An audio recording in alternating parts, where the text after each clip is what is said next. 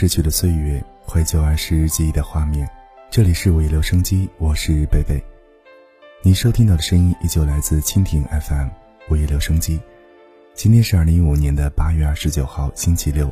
全国各地的小耳朵，你们好。每个人的生活中都会有一段刻骨铭心的回忆，每段回忆都见证着我们的心路历程。回忆里对我们的影响最大的，莫过于曾经的一些人、一些事、一首歌、一张老照片或者一部伴随了儿时成长的电视剧。你有去享受、重新品味一下儿时的记忆吗？那么，在今晚的微留声机当中，北北要带领大家一同追溯到儿时的画面中，一起寻找那些过去的回忆。微留声机全新板块《怀旧有声日志》。将有十集节目内容陆续与大家见面。那今晚要和大家来分享的是《怀旧有声日志》的第一集，小时候看过的电视剧《新白娘子传奇》。说起这部电视剧，也许很多人脑海中会立刻浮现出一幅画面：这部电视剧涵盖了七零、八零、九零后，甚至更多的一些观众观看和喜欢。此刻收听节目的你，是否也会想起那段难忘的回忆呢？接下来为大家准备的是一段音频，希望能够在节目的一开始带入大家走进到当时的画面当中，一起来听。姐姐，你现在是不是决定要在镇江府闹居？嗯，是啊。你不愿意？啊，不是不愿意，我是反对。反对？为什么呢？姐姐，你救白福已经折损了不少真元，你现在又怀孕在身，我觉得我们应该回清风洞继续修炼，恢复真元。所以，我反对在镇江府落户常住。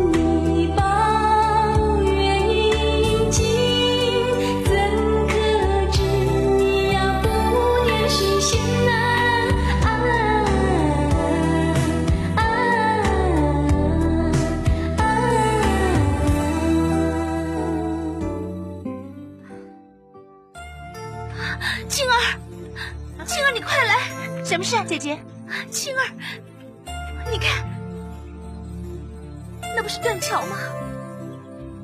对呀，那是断桥啊！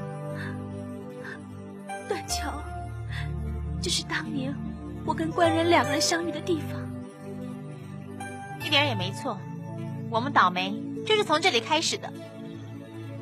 名字就不吉利，叫什么断桥？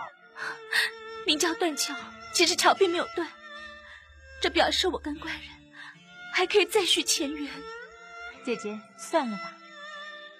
桥还没断，许仙的情早已经断了。你就别再痴心妄想了。姐姐，你累了，你坐一会儿吧。我去摘果子，你休息一下。《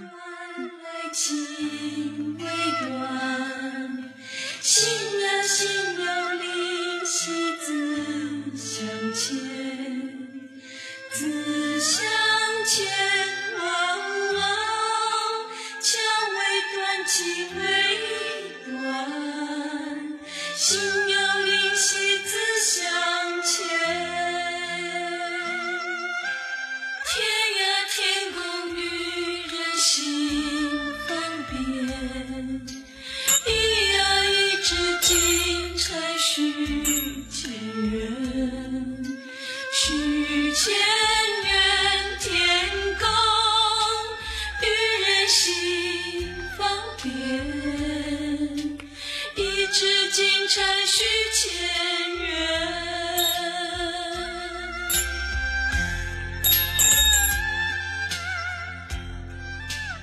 新白娘子传奇》是中国近几十年重播次数最多的港台电视剧之一，几乎每年都重播，电视剧中排名第二，甚至到了2009年出现六家卫视集团式轰炸轮番播放。从1992年诞生起，它就成为了暑假最热门的电视剧之一，这不得不说是个奇迹。一部真正经典的电视剧，不是快餐文化，也不是仅仅考古它当下的收视率。而是在二十年之后，依旧具有如此广泛的影响力和号召力。无论男女老少，只要经历过那个时代，都有着那段最美好的回忆。但是他的问题在中国电视界讳莫如深，他影响了整整几代人的价值观、审美观，甚至择偶观念、趋向，给那个时代的人留下了许多美好的回忆。新白是童年美好回忆中不可或缺的一部分。《新白娘子传奇》的磁带、画片、游戏、童谣等等，八零九零后的小孩童年时玩的最多的就是扮演里面的角色。它本是内地与台湾合作电视剧的完美结晶，它将《白蛇传》故事赋予了景色，发挥到淋漓尽致，真情实景；一派的感人至深，它将电脑动画发挥到完美无缺。今时今日，很多片子都达不到十七年前的水平。它包罗了七八十年代的台湾很多著名的老一辈演员，却很少被人提起。它存在于大陆、港台、东南亚，甚至世界上有华人的任何角落，却没有真真正正的获得什么奖项。也有几个奖项是在日本获得。它被评为是唯一一部原汁原味的古装剧，色彩鲜明，人物细腻，特别是整个系列贯穿了几十首插曲。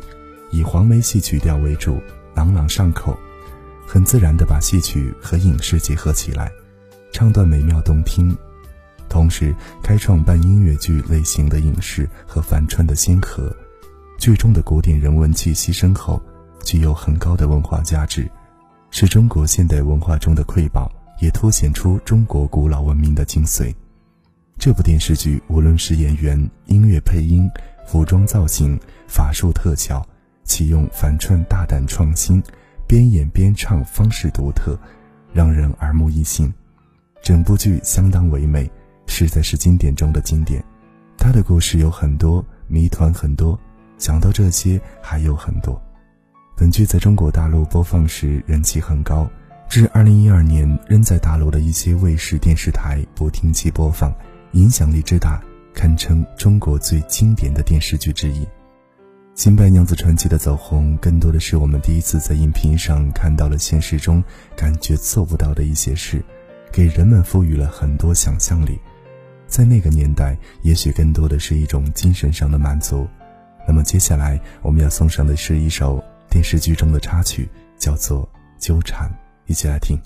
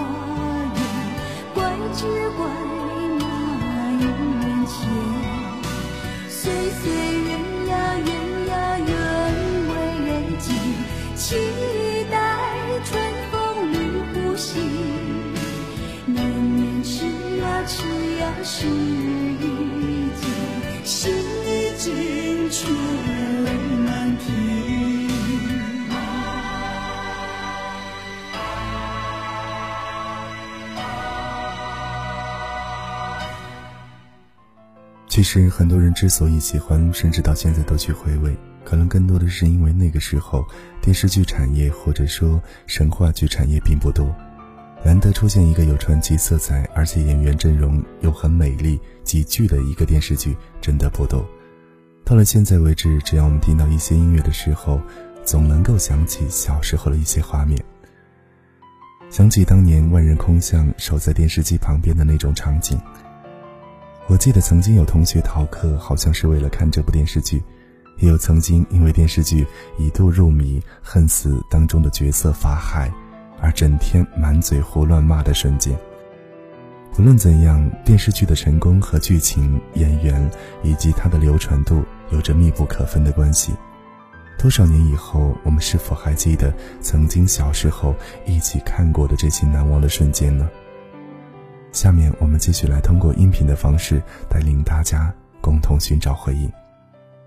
那法海所言，句句属实。我本来只是山野里面的一条小白蛇，有一天在修炼的时候，不幸被一个捕蛇老人所捕获，差一点丧命。幸亏被一位小牧童所救活。才能继续在山里面修炼。山中岁月容易过，世上繁华一千年。我经过一千七百年的修炼，终于可以褪尽蛇身，化为人形。本来我是一心一意要到瑶池那边继续修炼，但经观音大士指点，方一起。世间还有一段恩情未报，就是那个救你的小牧童。但是沧海桑田，悠悠岁月，当年的小牧童已经不是牧童了。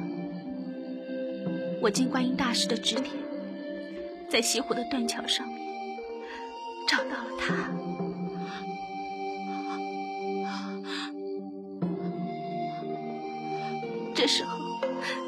已经转过二十世了。我就是那个小牧童。娘子，你为什么不早说呢？我怕官人你会害怕。害怕？我怎么会害怕呢？原来前世前世一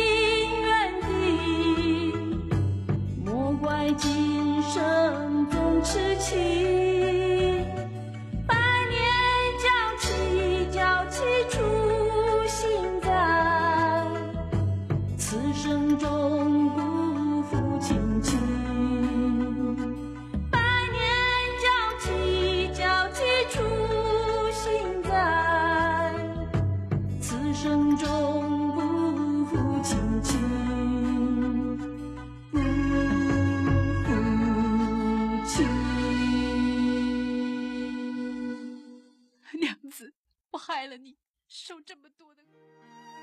刚刚我们听到那段音频是来自白素贞向许仙坦白了自己的蛇妖身份之后，许仙并没有因此而嫌弃他，而是觉得他为什么没有早一点告诉自己。当爱情到了一定时候，我觉得所有的一切都已经不再重要，重要的是彼此是否心里真正有着彼此，是否能够抛开外界的一切因素。真正相爱在一起。电视剧当中的一些感情感人至深，其实很多人在现实生活当中虽然做不到，但是还是非常羡慕白素贞和许仙的那种人妖恋。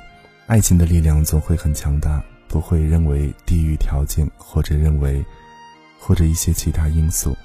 但是呢，我们在相爱的时候呢，总能够为对方付出很多。《新白娘子传奇》是我们很多人的集体回忆，它曾引领着我们每一个人变成了造梦者，希望能够有一天实现自己的一切愿望，包括爱情和事业。这段记忆是难能可贵的，因为它包含了太多过去的点点滴滴，在过去那个年代，搬着小凳子守在黑白电视机旁边看电影的那一种规模的感觉。我记得我小时候住在农村的家里，因为条件并不好，所以呢，看这部电视剧的时候呢，曾经有挨过家长的骂，也曾经为电视剧哭过或者笑过。但是呢，时隔至今，仍然觉得那时候那种感觉是甜蜜而幸福的。更多的是因为小时候的那种单纯和快乐。好了，以上便是今天的午夜留声机怀旧有声日志第一集的全部内容。希望大家能够喜欢这样一个怀旧的节目，也希望大家能够继续支持贝贝，或者给我提出一些宝贵的建议。也请大家继续关注一下后面的怀旧有声日志第二集《回忆武侠》。好了，我是贝贝，我们下期节目再会，拜拜。